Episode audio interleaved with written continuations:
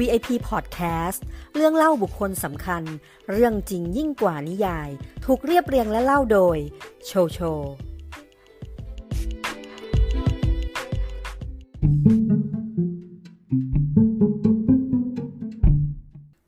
ประดิษฐ์ นักวิชาการ และพ่อค้าชาวสวีเดน ผู้สร้างความร่ำรวยจากการคิดค้นระเบิดไดนาไมต์และเป็นผู้ผลิตอาวุธที่มีอนุภาคร้ายแรงรายใหญ่ แต่ด้วยอนุภาคทำลายล้างรุนแรง จึงถูกนำไปใช้ในสงคราม และฆ่าชีวิตผู้คนมากมาย สิ่งที่เขาคิดค้นนั้นเป็นทั้งคุณประโยชน์ และโทษมหันต์แม้ว่าโลกจะตอบแทนเขาด้วยทรัพย์สินเงินทองจนเขาร่ำรวย แต่เขากลับไม่พบความสุขในชีวิตเลย สุดท้ายเขาได้พยายามคืนสันติภาพให้กับมนุษยชาติ ด้วยการมอบทรัพย์สินเกือบทั้งหมด เพื่อเป็นรางวัลแก่บุคคลที่สร้างคุณประโยชน์แก่มนุษยชาติ หรือที่รู้จักกันว่ารางวัลโนเบล และนี่คือบุคคล VIP ในวันนี้อัลเฟรดโนเบล ระเบิด รางวัล ความรัก และสันติภาพ สวัสดีค่ะเพื่อนๆ พบกับโชโชในรายการ VIP Podcast รายการที่จะมาเล่าเรื่องราวของบุคคลสำคัญ โดยร้อยเรียงเรื่องราวตามไทม์ไลน์ของชีวิต ต่างบทบาทแต่ก็มีบทบาทสำคัญบนโลกใบนี้ค่ะ และเรื่องราวใน episode นี้นะคะก็จะมาพูดถึงบุคคล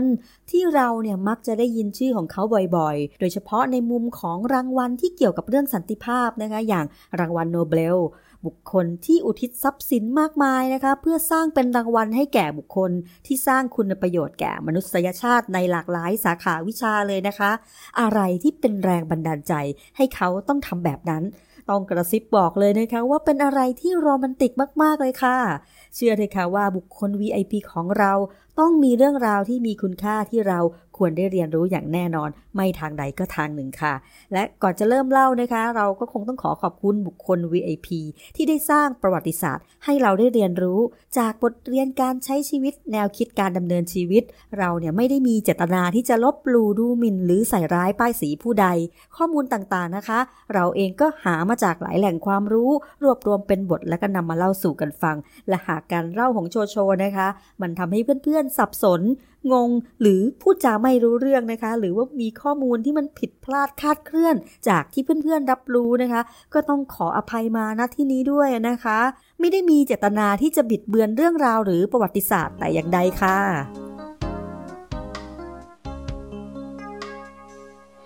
ถ้าหากจะพูดถึงคำว่าระเบิด คงไม่มีใครไม่คุ้นชื่อคำว่าไดนาไมต์วัตถุระเบิดแรงสูง ผลงานสร้างชื่ออันเจ็บปวดและอยู่ในความทรงจำอันเศร้าหมอง เพราะว่าไดนาไมต์นะคะ มักจะถูกนำมาใช้เป็นอาวุธสงคราม ฆ่าชีวิตผู้คนจำนวนมากได้อย่างง่ายดาย และแน่นอนว่าคนที่คิดค้นและพัฒนาจึงมักจะถูกมองว่าเป็นบุคคลอันตราย จนได้รับฉายานามว่าพ่อค้าแห่งความตาย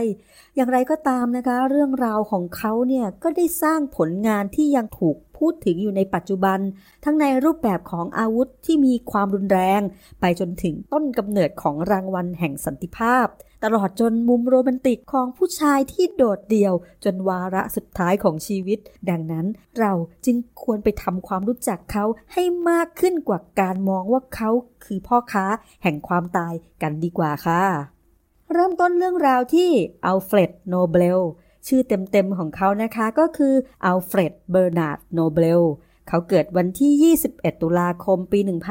1833 ที่กรุงสต็อกโฮล์ม ประเทศสวีเดน คุณพ่อคุณแม่ของเขานะคะ ชื่อว่าอิมานูเอล โนเบล และแคโรไลน์ แอดริน เอตราอาเซลครอบครัวของเขานะคะ สืบเชื้อสายมาจากนักวิทยาศาสตร์ ในยุคศตวรรษที่ 17 อัลเฟรดเนี่ยเขามีพี่น้องรวมถึง 8 คนเลยทีเดียวค่ะ แต่ว่าในยุคที่เขาเกิดนั้นนะคะ คุณพ่อของเขาที่เป็นนักประดิษฐ์และวิศวกร กลับมีเหตุต้องล้มละลาย เพราะโชคไม่ดีทางการเงินนะคะ ประกอบกับเกิดเหตุไฟไหม้ทำลายโรงงานของเขาไปมากมายเลยทีเดียว นั่นมันก็ทำให้ครอบครัวของโนเบลเนี่ยอยู่ในภาวะยากลำบากและก็ยากจน และก็ด้วยการสาธารณสุขในยุคนั้นนะคะ พี่น้องทั้ง 8 คนสามารถเติบโตเป็นผู้ใหญ่ได้เพียงอัลเฟรดและก็พี่น้องอีก 3 คนนะคะ ได้แก่ลุดวิกเอมิลและโรเบิร์ตแถมตัวอัลเฟรดเองนะคะ ก็มีแนวโน้มว่าจะป่วยง่าย สุขภาพเนี่ยก็ไม่ค่อยจะแข็งแรง ก็ทำให้คุณแม่เขาเนี่ยจะต้องดูแลอย่างใกล้ชิด ก็เลยทำให้ความสัมพันธ์ของอัลเฟรดและคุณแม่ของเขาเนี่ยเป็นไปอย่างแนบแน่นและสนิทสนมผูกพันกันมาก ๆ เลยค่ะ เมื่ออัลเฟรดอายุได้ 4 ปีนะคะ คุณพ่อของเขาก็เดินทางออกจากสวีเดน เพื่อไปประกอบธุรกิจที่ต่างแดน แล้วก็ส่งเงินกลับมาที่บ้านนะคะ ส่วนคุณแม่ของอัลเฟรดเองเนี่ยก็เริ่มเปิดร้านขายของชำเล็กๆ ซึ่งเธอก็ต้องทำงานตั้งแต่เช้าตรู่ไปจนถึงค่ำมืดเลยทีเดียว ทั้งนี้ก็เพื่อประคับประคองครอบครัว ให้สามารถดำเนินชีวิตกันต่อไปได้อัลเฟรดเขาก็เริ่มเข้าโรงเรียนเมื่ออายุได้ 7 ปี ซึ่งก็เป็นโรงเรียนสำหรับเด็กยากจนนะคะ นักเรียนส่วนใหญ่เนี่ยก็จะเป็นเด็กยากจน และหลายคนเนี่ยก็มีพฤติกรรมก้าวร้าว มักจะชอบทะเลาะวิวาทกันแกล้งกันบูรี่กันนะคะ และคุณครูเองเนี่ยก็มักจะเอะอะก็ทำโทษนะคะทำโทษเด็กอย่างไม่มีเหตุผล นั่นมันก็ทำให้อัลเฟรดเขาเติบโตมาในสังคมที่มีแต่ความรุนแรงตั้งแต่วัยเด็กเลยนะคะ แต่อัลเฟรดเขาก็ไม่ได้มีความรุนแรงหรือซึมซับพฤติกรรมรุนแรงเหล่านั้นมาเลยนะคะ เขากลับมีผลการเรียนที่ดี ไม่ได้ก้าวร้าวตามสภาพแวดล้อมนั้นเลยค่ะ ต่อมาอิมมานูเอลนะคะคุณพ่อของอัลเฟรดก็ได้มีความพยายามในธุรกิจ โดยเขาก็พัฒนาตัวเองนะคะ จนสามารถก่อตั้งบริษัทที่ผลิตอาวุธให้กับกองทัพรัสเซีย เพื่อที่เขาจะผลิตตอร์ปิโดและระเบิดค่ะทำให้อิมมานูเอลคุณพ่อของอัลเฟรดก็เริ่มร่ำรวยขึ้น และเป็นเจ้าของโรงหล่ออาวุธอยู่ที่รัสเซีย ดังนั้นในปี 1842ขณะที่อัลเฟรดอายุได้ 9 ปีค่ะ ครอบครัวของโนเบลเนี่ยก็ได้ย้ายไปยังเซนต์ปีเตอร์สเบิร์ก จักรวรรดิรัสเซีย และอัลเฟรดเขาก็ได้ใช้เวลาเพียงหนึ่งปีเท่านั้นนะคะ ในการเรียนภาษารัสเซีย ซึ่งเขาก็เรียนได้อย่างคล่องแคล่ว แทนที่เขาจะไปโรงเรียนนะคะ แต่เขาไม่ได้ไปค่ะเขาเนี่ยเรียนจากติวเตอร์ส่วนตัวเลยนะคะ โดยอิมมานูเอลคุณพ่อของอัลเฟรดเขาสนับสนุนเรื่องการเรียนรู้ของลูกๆของเขาเป็นอย่างมาก เขามักจะสอนลูกๆของเขาว่า พวกเราสามารถกำหนดความเจริญรุ่งเรืองในอนาคตของตนเองได้ ด้วยการทำงานหนักและก็ต้องอุทิศตนเพื่องานอย่างเต็มที่ เด็กบางคนนะคะอาจจะรู้สึกกดดันจากการตั้งความหวังของคุณพ่อคุณแม่ แต่อัลเฟรดเองกลับไม่เป็นอย่างนั้นค่ะ เขาเนี่ยรักการเรียนรู้ และก็เรียนเสริมในหลากหลายวิชานะคะ โดยเฉพาะวิชาที่เกี่ยวกับภาษา ทั้งภาษาอังกฤษ ฝรั่งเศส และก็เยอรมันทำให้เขาเองก็มีความสามารถทั้งพูดอ่านเขียนได้อย่างคล่องแคล่ว และเมื่ออัลเฟรดอายุได้ 16ปี ดูเหมือนว่าสิ่งที่เขาเรียนรู้เนี่ยนะคะ จะสนใจและก็มุ่งไปเกี่ยวกับเรื่องกวีนิพนธ์และก็วรรณกรรมนะคะเขาเนี่ยกลายเป็นแฟนตัวยงของบทละครของเชคสเปียร์เลยทีเดียวค่ะ แล้วก็เริ่มที่จะเขียนบทกวีด้วยตัวเองนะคะ คุณพ่อของอัลเฟรดเห็นอย่างนั้นนะคะแม้ว่าเขาเนี่ยก็ชื่นชมแล้วก็ให้ความสำคัญเกี่ยวกับวรรณกรรม แต่เขาเนี่ยก็ไม่อยากให้ลูกชายของเขาต้องเดินตามเส้นทางนี้ เขาจึงเสนอโอกาสให้อัลเฟรดไปเรียนรู้เรื่องวิศวกรรมเคมีที่อื่นไหม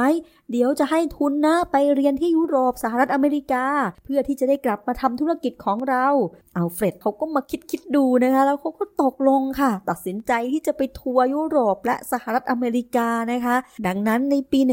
1850 50อัลเฟรดในวัย 7 ปี ก็เริ่มเดินทางไปยังปารีสก่อนค่ะ เพื่อที่จะไปศึกษาวิศวกรรมทางด้านเคมีนะคะ และก็ใช้เวลาอีกหนึ่งปีไปทัวร์สหรัฐอเมริกา แต่ก็เพื่อศึกษานะคะ แล้วก็ทำงานภายใต้นักประดิษฐ์ชาวสวีเดนอเมริกัน แม้ว่าตัวอัลเฟรดเองเนี่ยนะคะ เขาจะไม่ได้จบปริญญานะคะ ไม่เคยรับปริญญาหรือไม่ได้เข้าเรียนในมหาวิทยาลัย แต่อัลเฟรดเขามีโอกาสเรียนรู้งาน และฝึกงานในห้องปฏิบัติการเคมี ที่มีนักวิทยาศาสตร์ที่มีชื่อเสียงมากมายเลยนะคะ เขาเนี่ยได้มีโอกาสรู้จักกับนักเคมีชาวอิตาลี ที่มีชื่อว่าอัสคานิโอ โซเบรโรผู้คิดค้นไนโตรกลีเซอรีนค่ะ ซึ่งไนโตรกลีเซอรีนนะคะ มันเป็นสารประกอบทางเคมีชนิดหนึ่งปกติเนี่ยจะเป็นของเหลวค่ะ มันจะระเบิดได้ มีความลื่นและมันเป็นพิษนะคะ ไม่มีสีและก็มีมวลที่หนัก แต่ในตอนนั้นนะคะโซเบรโรเองเนี่ยก็คัดค้านการนำไนโตรกิซลีนไปใช้ เนื่องจากสารที่เป็นของเหลวเนี่ย มันยังมีความเปราะบาง แต่มันมีพลานุภาคทำลายล้างสูง เพียงแค่กระทบกันนะคะ หรือโดนความร้อนก็อาจจะทำให้เกิดระเบิดได้ และก็ไม่สามารถรับมือได้นะคะ ว่ามันจะระเบิดเมื่อไหร่ จะมีความระเบิดรุนแรงแค่ไหน ส่งผลให้ไม่ค่อยนินิยมใช้กันในนอกห้องปฏิบัติการ แต่อัลเฟรดเองเนี่ยเขากลับมองว่านี่แหละเป็นความท้าทายในการที่จะนำไนโตรกลีเซอรีนมาใช้ เขาจึงพยายามมองหาวิธีที่จะทำให้ไนโตรกลีเซอรีน เป็นสารระเบิดที่ปลอดภัย และก็จะสามารถนำไปใช้ในเชิงพาณิชย์ และก็ใช้นอกห้องปฏิบัติการได้ และในปี 1853 นะคะอัลเฟรดก็ได้กลับไปที่รัสเซียเพื่อไปทำงานให้ธุรกิจโรงงานของครอบครัว ร่วมกับคุณพ่อแล้วก็พี่น้องของเขานะคะ ซึ่งในตอนนั้นต้องบอกเลยค่ะว่าโรงงานผลิตอาวุธของเขาเนี่ยมันพีคมากๆ มันจเจริญรุ่งเรืองจากการขายอาวุธให้กับกองทัพของรัสเซีย เพราะตอนนั้นนะคะเป็นช่วงที่รัสเซียเนี่ยได้ทำสงครามไครสเมีย ซึ่งมันเป็นสงครามระหว่างจักรวรรดิรัสเซียฝ่ายหนึ่งนะคะ กับพันธมิตรที่ประกอบด้วย จักรวรรดิฝรั่งเศส อังกฤษ ออตโตมัน และราชอาณาจักรซาดิเนีย ซึ่งก็รวมกันเป็นฝ่ายหนึ่ง และมันก็เป็นสงครามที่ยืดเยื้อกันถึง 3 ปีนะคะ เรียกว่า สี่จักรวรรดิเนี่ยรุมรัสเซียอยู่จักรวรรดิเดียวเลยนะคะ และต้องบอกเลยค่ะว่าสงครามไครเมียเนี่ยมันเป็นสงครามที่พลิกโฉมใหม่ของประวัติศาสตร์การสงครามเลยนะคะ เพราะมีการใช้ยุทธโธปกรณ์ใหม่ๆ เช่น เรือกลไฟ ปืนไรเฟิลกระสุนปืนชนิดใหม่นะคะ ที่มีระยะสังหารถึง 500 หลา หรือประมาณ 450 กว่าเมตรเลยทีเดียวนะคะ ซึ่งอาวุธสมัยใหม่ตอนนั้นนะคะ ก็เป็นผลงานมาจากความก้าวหน้าของการปฏิวัติอุตสาหกรรม และแน่นอนค่ะว่าโรงงานผลิตอาวุธของครอบครัวโนเบลเนี่ยจึงเป็นอะไรที่ประสบความสำเร็จอย่างมากเลยทีเดียวนะคะ แต่เมื่อสงครามไครเมียสิ้นสุดลงในปี 1856 รัสเซียเนี่ยก็ถูกทิ้งให้โดดเดี่ยวค่ะ ไม่อาจจะต้านทานกับเหล่าพันธมิตรที่รวมตัวกันหลายชาติ แล้วก็มารุมรัสเซียอยู่จักรวรรดิเดียวนะคะ จึงจำเป็นต้องยอมเจรจายุติสงคราม ส่งผลให้เกิดการยกเลิกคำสั่งผลิตอาวุธตามไปด้วย นั่นมันก็ทำให้ธุรกิจของครอบครัวโนเบลต้องหยุดชะงักไปเช่นกันค่ะ ส่งผลให้ในปี 1859 ธุรกิจการผลิตอาวุธของครอบครัวโนเบลเนี่ยก็ล้มละลายค่ะ ครอบครัวโนเบลจึงตัดสินใจว่าจะอยู่อย่างไรล่ะ งั้นก็คงต้องตัดสินใจกลับไปเริ่มต้นที่สวีเดน เพื่อหาช่องทางธุรกิจใหม่ดีกว่า อยู่ไม่ไหวแล้วรัสเซียเนี่ยจะไปหากู้ยืมเงินที่ไหนก็ลำบาก เพราะรัสเซียเนี่ยแพ้สงครามมาด้วย แต่ในขณะเดียวกันนะคะอัลเฟรดลุดวิกและโรเบิร์ตสามพี่น้องนะคะ ยังคงขออยู่ที่เซนต์ปีเตอร์สเบิร์กก่อน เพื่อหาช่องทางทางธุรกิจใหม่เช่นกัน เพราะเขาก็ยังมองว่าโรงงานผลิตอาวุธเนี่ยยังสามารถเติบโตได้ แต่คุณพ่อของเขาไม่เอาด้วยนะคะ คุณพ่อคุณแม่ของเขาแล้วก็เอมิลนะคะ จึงกลับไปที่สวีเดนค่ะ ต่อมานะคะในปี 1862 อัลเฟรดในวัย 29 ปีค่ะ เขาก็ยังทำการค้นคว้าทดลองนะคะ เขาค้นพบว่าส่วนผสมของไนโตรกลีเซอรีนที่ผสมเข้ากับดินปืนเนี่ย มันทำให้เกิดระเบิดได้อย่างรุนแรง เขาจึงร่วมกับพี่ชายของเขานะคะ ทั้งโรเบิร์ตและก็ลุดวิกช่วยกันทำการทดสอบการระเบิดครั้งใหญ่ บนคลองที่กลายเป็นน้ำแข็งนอกเมืองเซนต์ปีเตอร์สเบิร์ก ซึ่งมันเกิดพลังทำลายล้างที่สูงมากค่ะ มันทำให้น้ำแข็งนอกเมืองเนี่ยแตกได้อย่างน่าอัศจรรย์ แต่ด้วยความเปราะบางนะคะ มันจึงทำให้เกิดระเบิดที่ไม่สามารถควบคุมได้อัลเฟรดจึงตัดสินใจว่าเขาเนี่ยอยากจะแก้ปัญหาเหล่านี้ให้ได้ เขาจึงตัดสินใจว่าจะเดินทางกลับจากรัสเซียเพื่อไปยังสต็อกโฮล์มในบ้านเกิดของเขา และก็จะทำการทดลองทำธุรกิจต่อยอด ในการนำไนโตรกิเซรีนมาใช้ต่อไป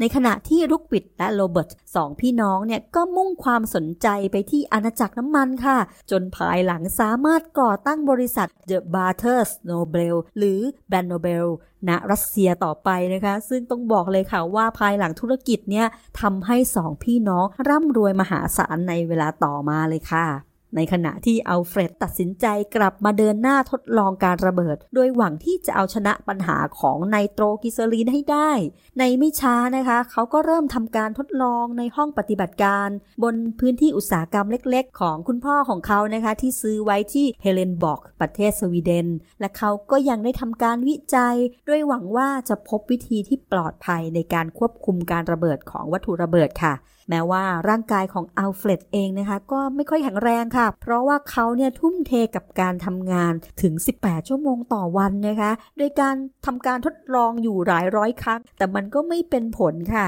แต่ถึงกระนั้นนะคะ เขาก็ได้เรียนรู้วิธีการจุดชนวนไนโตรกลีเซอรีน ด้วยดินปืนจำนวนเล็กน้อยค่ะ นอกจากนี้นะคะ เขายังได้ประดิษฐ์เครื่องระเบิดที่ใช้งานได้จริง ซึ่งมันประกอบด้วยปลั๊กไม้ เสียบเข้ากับไนโตรกิซรีนที่มีประจุขนาดใหญ่กว่า ซึ่งก็บรรจุอยู่ในภาชนะโลหะนะคะการระเบิดของประจุผงสีดำขนาดเล็กของปลั๊ก มันจะทำหน้าที่จุดชนวนประจุของไนโตรกิซลินที่มีประสิทธิภาพมากขึ้น และเจ้าเครื่องจุดชนวนเนี่ยจึงเป็นจุดเริ่มต้นของชื่อเสียงของอัลเฟรดในฐานะผู้ผลิตวัตถุระเบิด ในขณะเดียวกัน เขาก็ทำการทดลองการวิจัยนะคะโดยหวังว่าเขาเนี่ยจะหาวิธีที่นำไนโตรกิโซลินไปใช้ให้ปลอดภัยที่สุด เพื่อควบคุมการระเบิดของวัตถุระเบิดให้ได้ แต่มันก็ยังไม่เป็นผลนะคะ จนมาเมื่อวันที่ 3 กันยายนปี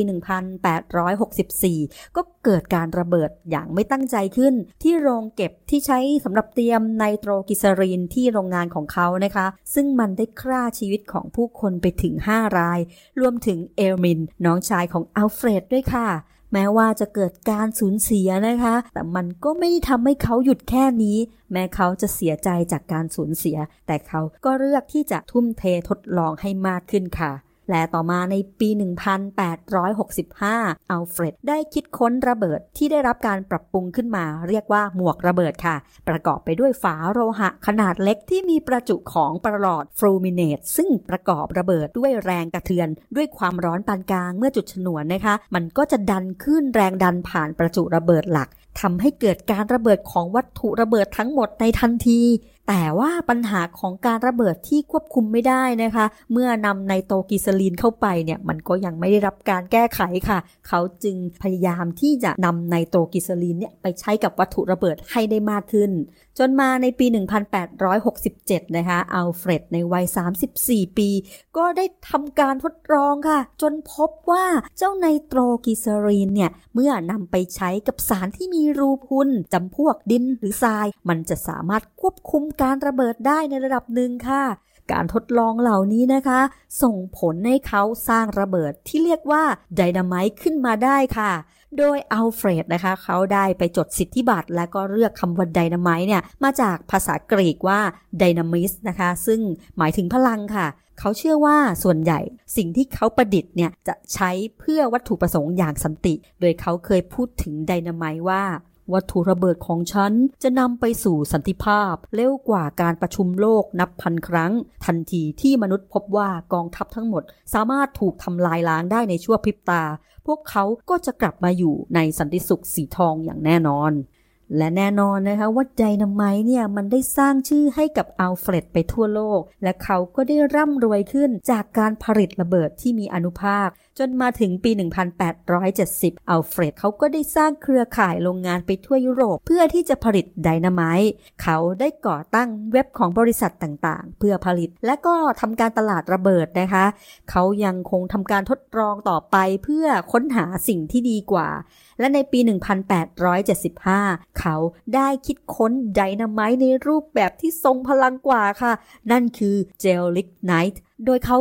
ค้นพบได้อย่างบังเอิญนะคะ จากการผสมของสารละลายไนโตรกิซารีน กับสารนุ่ม หรือที่รู้จักกันในชื่อว่าไนโตรเซลลูโลสทำให้เกิดวัสดุพลาสติกที่ทนทานค่ะ ซึ่งมันมีความทนทานต่อน้ำสูงมากเลยนะคะ และก็มีพลังทำลายล้างได้อย่างสูงมากเลยทีเดียว เจลิกไนต์มันดีกว่าไดนาไมต์ตรงที่มีพลังมากกว่า สามารถใช้ใต้น้ำได้นะคะทำให้การใช้งานเนี่ยได้หลากหลายขึ้น เรียกว่าเวลาจุดระเบิดเนี่ยมันมันไม่บอดนะคะเวลาจุดดินปืน มันชื้นมันเจอน้ำอะเราจะเรียกว่าระเบิดเนี่ยมันบอดนะคะแต่เจลลิกไนท์เนี่ยมันใช้ในที่ชื้นได้ ใช้ใต้น้ำได้ มีความเสถียรสูง สามารถจับได้อย่างปลอดภัยนะคะ แล้วก็หล่อขึ้นเป็นรูปต่างๆ ได้ทุกรูปแบบเลย เรียกว่ามันคือความสำเร็จทางการค้าที่ยิ่งใหญ่อีกอย่างหนึ่งของอัลเฟรดเลยทีเดียวนะคะ แต่ความสำเร็จเนี่ยมันก็ไม่ได้มาในชั่วข้ามคืนนะคะเพราะเจ้าเจลลิกไนท์เนี่ยมันมีราคาแพงกว่าไดนาไมต์มาก ถึงแม้มันจะเป็นผลิตภัณฑ์ที่ปลอดภัยกว่าก็จริง แต่กระบวนการการผลิตมันก็เป็นอันตรายกว่าไดนาไมต์มากอีกค่ะ และในปี 1887 อัลเฟรดในวัย 54 ปีนะคะ ก็ยังได้คิดค้นค้นคว้า จนได้เปิดตัวเจ้าบอริชายส์เป็นหนึ่งในไนโตรกิสรีน ชนิดผง ไร้ควันและสารตั้งต้นของคอไดเพื่อใช้เป็นสารขับเคลื่อนไร้ควัน ตัวอย่างเช่นนะคะนำมาใช้ในกระสุนและกระสุนปืนใหญ่ แต่อาจจะไม่ค่อยได้รับความนิยมเท่าไหร่นะคะ ภายหลังเนี่ยเจ้าบอลลิสไทต์เนี่ยได้พัฒนามาในรูปแบบของดินปืนสีดำปัจจุบันมักใช้เป็นสารตั้งต้นในการจุดระเบิดของจรวดเชื้อเพลิง อะไรทำนองนี้มากกว่าค่ะ และจากการค้นพบดังกล่าวนะคะทำให้กิจการของอัลเฟรดเขาเติบโตไปอย่างก้าวกระโดดเลยค่ะ โดยเฉพาะเจ้าไดนาไมต์เนี่ยมันเป็นอะไรที่นิยมมากนะคะ นอกจากจะเอามาใช้ทำอาวุธแล้วเนี่ยยังได้นำมาใช้ในรูปแบบของการปฏิวัติอุตสาหกรรม อย่างเช่น การนำมาใช้ในเมืองแร่ การขุดอุโมงค์ การขุดคลอง การสร้างทางรถไฟนะคะ แต่ว่าส่วนใหญ่เนี่ยมันก็ยังนิยมนำไปใช้ในสงครามมากกว่า เพราะมันเป็นอาวุธที่ทำลายล้างได้อย่างรุนแรงมากเลยทีเดียวค่ะแน่นอนว่าเมื่อไดนาไมต์เนี่ยเป็นที่นิยมทั้งในเชิงอุตสาหกรรม และก็ในทางการสงคราม มันทำให้อัลเฟรดเขาร่ำรวยมหาศาลเลยค่ะ แต่ในขณะเดียวกันเขากลับกลายเป็นมหาเศรษฐีผู้เปลี่ยวเหงาค่ะ เก็บตัวและก็แทบจะไม่ปรากฏกายในงานสังคมใด ๆ เลยหากไม่จำเป็นจริง ๆ เห็นได้ชัดเลยนะคะว่าเขาเนี่ยมีความสุขอยู่ในการประดิษฐ์มากกว่า รวมทั้งเขายังคงสนใจในวรรณคดี บทละคร นวนิยายและบทกวีเรียกว่ามีเวลาว่างจากการคิดค้นค้นคว้าเมื่อไหร่ เขาก็มักจะหยิบบทละครมาอ่าน อ่านนิยายอ่านบทกวี แน่นอนว่าเขายังไม่เคยแต่งงานไม่มีลูกหรือทายาทซึ่งก็ไม่ต่างอะไรกับนักวิทยาศาสตร์ในยุคก่อนๆนนะคะ ที่หลายๆ คนเนี่ยก็จะทุ่มเทให้กับการทดลอง ค้นคว้า จนไม่ให้ความสำคัญกับการมีครอบครัว แต่ก็ไม่ได้หมายความว่าอัลเฟรดจะไม่เคยมีความรักนะคะ ใครจะไปคาดคิดว่าผู้ชายสายนักประดิษฐ์ระเบิดอย่างอัลเฟรดก็มีเรื่องราวความรักที่เป็นแรงบันดาลใจ จนเกิดเป็นเรื่องราวที่สืบต่อกันมาจนถึงปัจจุบันได้ค่ะความรักครั้งแรกของอัลเฟรดนะคะ เกิดขึ้นในวัยหนุ่มค่ะ ขณะนั้นเขาได้ใช้ชีวิตที่ฝรั่งเศส โดยเขาได้พบรักกับหญิงสาวชาวสวีเดน แต่ต่อมาเธอกลับป่วยเป็นวัณโรคและได้เสียชีวิตลง การสูญเสียคนรักในครั้งนั้นนะคะทำให้อัลเฟรดหมกมุ่นกับการทำงานค่ะเรียกว่าเสียใจอยู่ลึกๆ มันทำให้เขาเนี่ยใช้เวลาทั้งหมดที่มีไม่ไปผูกพันกับความรัก และก็ทุ่มเทกับการคิดค้นระเบิดนะคะ เรียกว่าแทบจะไม่สนใจเรื่องใด ๆ เลย แต่อีกหลายปีให้หลังนะคะ เมื่ออัลเฟรดในวัย 43 ปีก็ได้ตกหลุมรักอีกครั้ง เมื่อเขาต้องทำธุรกิจและดูแลโรงงานผลิตระเบิดในกรุงปารีส ประเทศฝรั่งเศส เขาเนี่ยต้องการหาเลขานุการนะคะ ต้องการหาแม่บ้านเพื่อมาช่วยเขาในการทำงานที่ปารีส จึงได้ออกประกาศสมัครงาน โดยคุณสมบัติของเลขานุการที่อัลเฟรดเขาต้องการนะคะก็คือต้องการบุคคลที่มีความสามารถทางภาษา สามารถใช้ภาษาฝรั่งเศส อังกฤษ เยอรมนีได้อย่างคล่องแคล่ว เพื่อที่จะติดต่อสื่อสารกับคนหลากหลายที่เขาทำธุรกิจทั่วยุโรป และบุคคลที่ผ่านการคัดเลือกและตรงใจอัลเฟรดมากที่สุดก็คือเบอร์ธาคินสกี้สาวชาวออสเตรียวัย 33 ปี ที่ผิดหวังจากความรัก และก็เลือกที่จะย้ายมาอยู่ที่ปารีสและด้วยความที่เบอร์ธานะคะ เธอมีความสามารถและพูดได้หลายภาษา อีกทั้งยังชื่นชอบบทกวีและวรรณกรรม เหมือนกับอัลเฟรดเลยค่ะ เมื่อมาถึงเพียงไม่นานนะคะ ทั้งคู่ก็สนิทสนมกันอย่างรวดเร็ว พวกเขาทั้งคู่เนี่ยมีทัศนคติที่ใกล้เคียงกันนะคะ ทั้งในเรื่องงานและก็มุมมองเชิงสังคมอีกด้วยอัลเฟรดเขาก็จะขอคำปรึกษาจากเธอในเรื่องอื่นๆ ไม่ใช่แค่เรื่องงานนะคะ อาจจะเป็นเรื่องส่วนตัวว่าเบอร์ธาเองเนี่ยก็มีคำแนะนำที่ดีให้กับอัลเฟรดเสมอค่ะ อัลเฟรดจึงให้ความเป็นกันเองกับเธอเกินฐานะลูกจ้าง และก็ปฏิบัติกับเธอ ราวกับว่าเธอเนี่ยเป็นเพื่อนสนิทเลยค่ะ แต่แล้วนะคะเมื่อไม่ถึง 2 อาทิตย์เองค่ะอัลเฟรดมีเหตุให้ต้องเดินทางกลับสวีเดนโดยด่วนค่ะ ด้วยจากปัญหาจากธุรกิจ ในขณะที่เบอร์ธาเองก็ยังอยู่ที่ปารีส ก็ได้รับโทรเลขจากคนรักเก่า ซึ่งก็คือบารอนอาร์เธอร์ฟอนซุทท์เนอร์ที่ทั้งคู่นะคะ ถูกกีดกันเรื่องความรักจนเป็นเหตุให้เบอร์ธาเนี่ยหนีมาทำงานที่ปารีสตั้งแต่แรกเลยค่ะเมื่อคนรักเก่ามาง้อนะคะถ่านไฟเก่าจึงปะทุอีกครั้ง แม้ว่าอาร์เธอร์เนี่ยเขาจะอายุน้อยกว่าเบอร์ธาถึง 7 ปี แล้วก็ฝ่ายทั้งญาติของอาร์เธอร์นะคะ ที่มีต้นตระกูลสูงส่งกว่าเบอร์ธาเนี่ยเธอก็ไม่ไม่เห็นด้วยค่ะที่จะให้อาร์เธอร์กับเบอร์ธาเนี่ยมารักกัน แต่พวกเขาก็ยังรักกันและตัดสินใจที่จะหนีกลับไปอยู่ด้วยกัน ในเมืองเล็กๆ ที่จอร์เจียค่ะ เมื่อเอาเฟรดทราบเข้านะคะ ก็แน่นอนละค่ะว่ามันเป็นอะไรที่ช็อก ปวดร้าวใจแทบสลายมากๆเลยนะคะ แม้ว่าพวกเขาจะอยู่กันไม่ถึงสองอาทิตย์ แต่เธอได้มาจุดประกายไฟในหัวใจผู้ชายโดดเดี่ยวคนนี้ให้มีชีวิตชีวาขึ้น และมันก็ดับลงแบบไม่ทันตั้งตัวเลยทีเดียวแต่อัลเฟรดยังคงเป็นสุภาพบุรุษ เขายังปฏิบัติกับเบอร์ชาอย่างให้เกียรติในฐานะเพื่อนสนิท ทั้งคู่เนี่ยยังเขียนจดหมายติดต่อกันอย่างสม่ำเสมอ นอกจากนี้นะคะ เบอร์ชาเธอยังหันมาเขียนนวนิยายต่อต้านสงคราม และก็ส่งให้อัลเฟรดอ่านเพื่อชี้แนะ แล้วก็วิพากษ์วิจารณ์นะคะ อย่าลืมนะคะว่าทั้งคู่เนี่ยมีความเชี่ยวชาญเรื่องภาษามากๆ พวกเขาเนี่ยจะเขียนจดหมายถึงกันโดยใช้ภาษาอันหลากหลาย บางฉบับก็เป็นอังกฤษ บางฉบับก็เป็นฝรั่งเศส เยอรมันหรือปะปนกันไปเรื่อยนะคะ แต่เขาเนี่ยก็รู้กันอยู่สองคนค่ะ เรียกว่าทั้งคู่เนี่ยได้แลกเปลี่ยนและก็เล่าสารทุกข์สุขดิบให้กันและกันฉันมิตรมาตลอด และอีกเรื่องหนึ่งที่เบอร์ชาเนี่ยได้แนะนำอัลเฟรดก็คือ เธอเนี่ยได้ขอร้องให้อัลเฟรดก่อตั้งกองทุนเพื่อสันติภาพขึ้นมา ครั้งแล้วครั้งเล่าเลยนะคะ เพราะเธอเนี่ยให้ความสำคัญกับสันติภาพมากๆ เธอทุ่มเททำงานด้านการรณรงค์เพื่อต่อต้านสงครามอย่างต่อเนื่องเลยนะคะอัลเฟรดเองก็ยังไม่ได้ก่อตั้งกองทุนเพื่อสันติภาพตามที่เธอขอร้องนะคะ และดูเหมือนว่าแนวคิดของทั้งคู่เนี่ยจะตรงข้ามกันอย่างสิ้นเชิงนะคะ คนหนึ่งเนี่ยเป็นพ่อค้าขายอาวุธสงครามแต่อีกคนหนึ่งนะคะ เป็นนักรณรงค์เพื่อสันติภาพ แต่พวกเขาก็ยังแลกเปลี่ยนทัศนคติและยอมรับในความคิดของกันและกันเสมอมา ต้องบอกเลยนะคะว่าตลอดระยะเวลาที่ทั้งคู่ติดต่อกันผ่านจดหมายนั้น ยาวนานร่วม 20 ปีค่ะแน่นอนว่าอัลเฟรดเขายังคงมีความรู้สึกดีๆ ที่ลึกสุดใจให้กับเบอร์ธา แต่เขาก็ได้เปลี่ยนเป็นความสัมพันธ์ที่เต็มเปี่ยมไปด้วยมิตรภาพที่งดงาม บริสุทธิ์ไม่มีร่องรอยด่างพร้อยใด ๆ อย่างแท้จริงค่ะ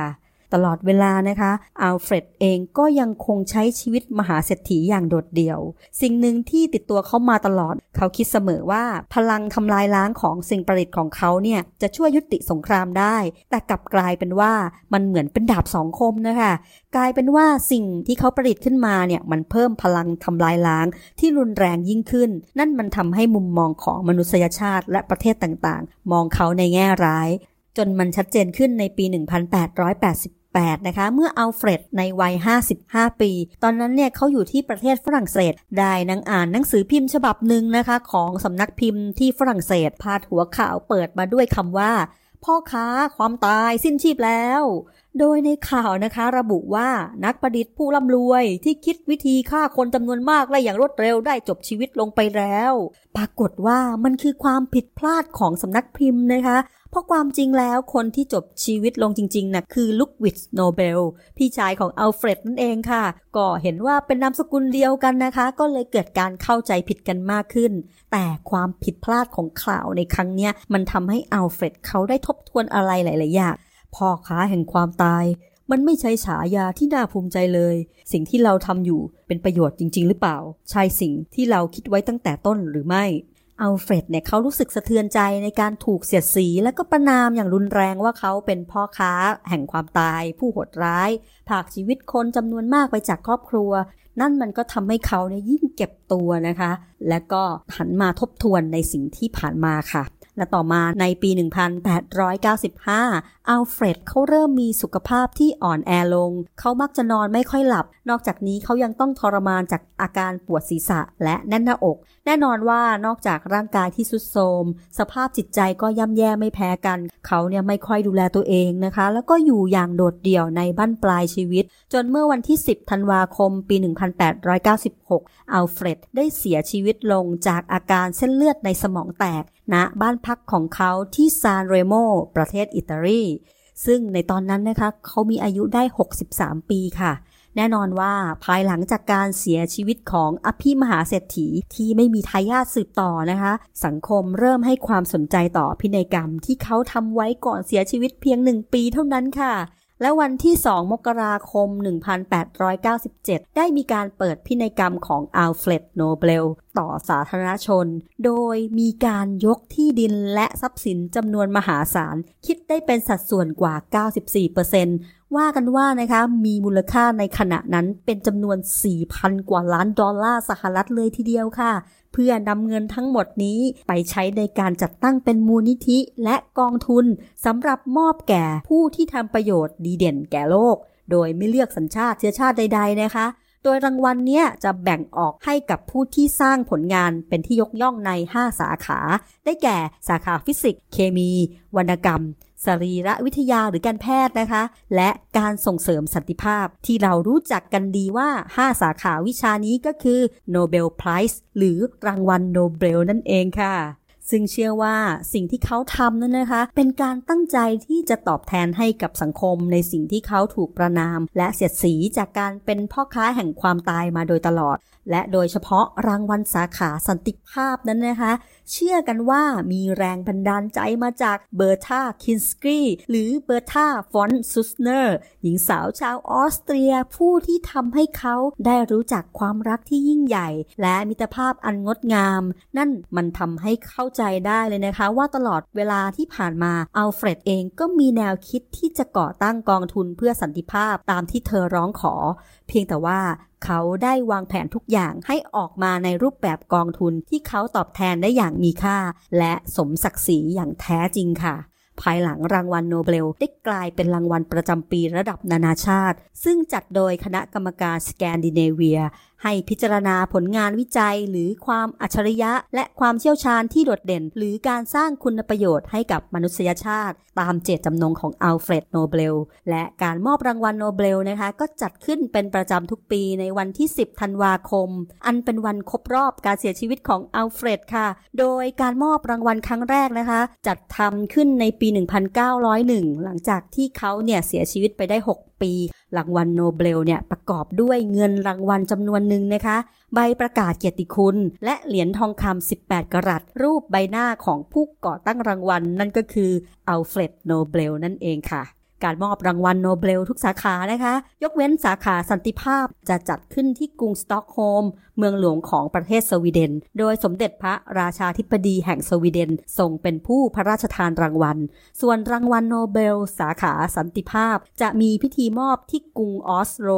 โดยคณะกรรมการรางวัลโนเบลของนอร์เวย์ค่ะ และก็จะมีสมเด็จพระราชาธิบดีแห่งนอร์เวย์ ทรงเป็นผู้พระราชทานรางวัล สาเหตุที่สาขาสันติภาพแตกแยกออกไปนะคะ ส่วนหนึ่งเนี่ยมาจากการตีความของพินัยกรรมที่มันไม่ชัดเจนนะคะว่าทำไมอัลเฟรดถึงอยากให้รางวัลสันติภาพบริหารงานในนอร์เวย์เพราะว่าเขาเนี่ยก็ไม่ได้ทิ้งคำอธิบายใด ๆ มากนัก เนื่องจากเขาเองเนี่ยเป็นวิศวกรเคมีใช่ไหมคะ ในหมวดวิชาเคมีและฟิสิกส์และการแพทย์เนี่ยมันชัดเจนอยู่แล้ว แต่รางวัลสันติภาพนี้มาได้อย่างไร แล้วตัวชี้วัดที่ชัดเจนจะกำหนดอย่างไร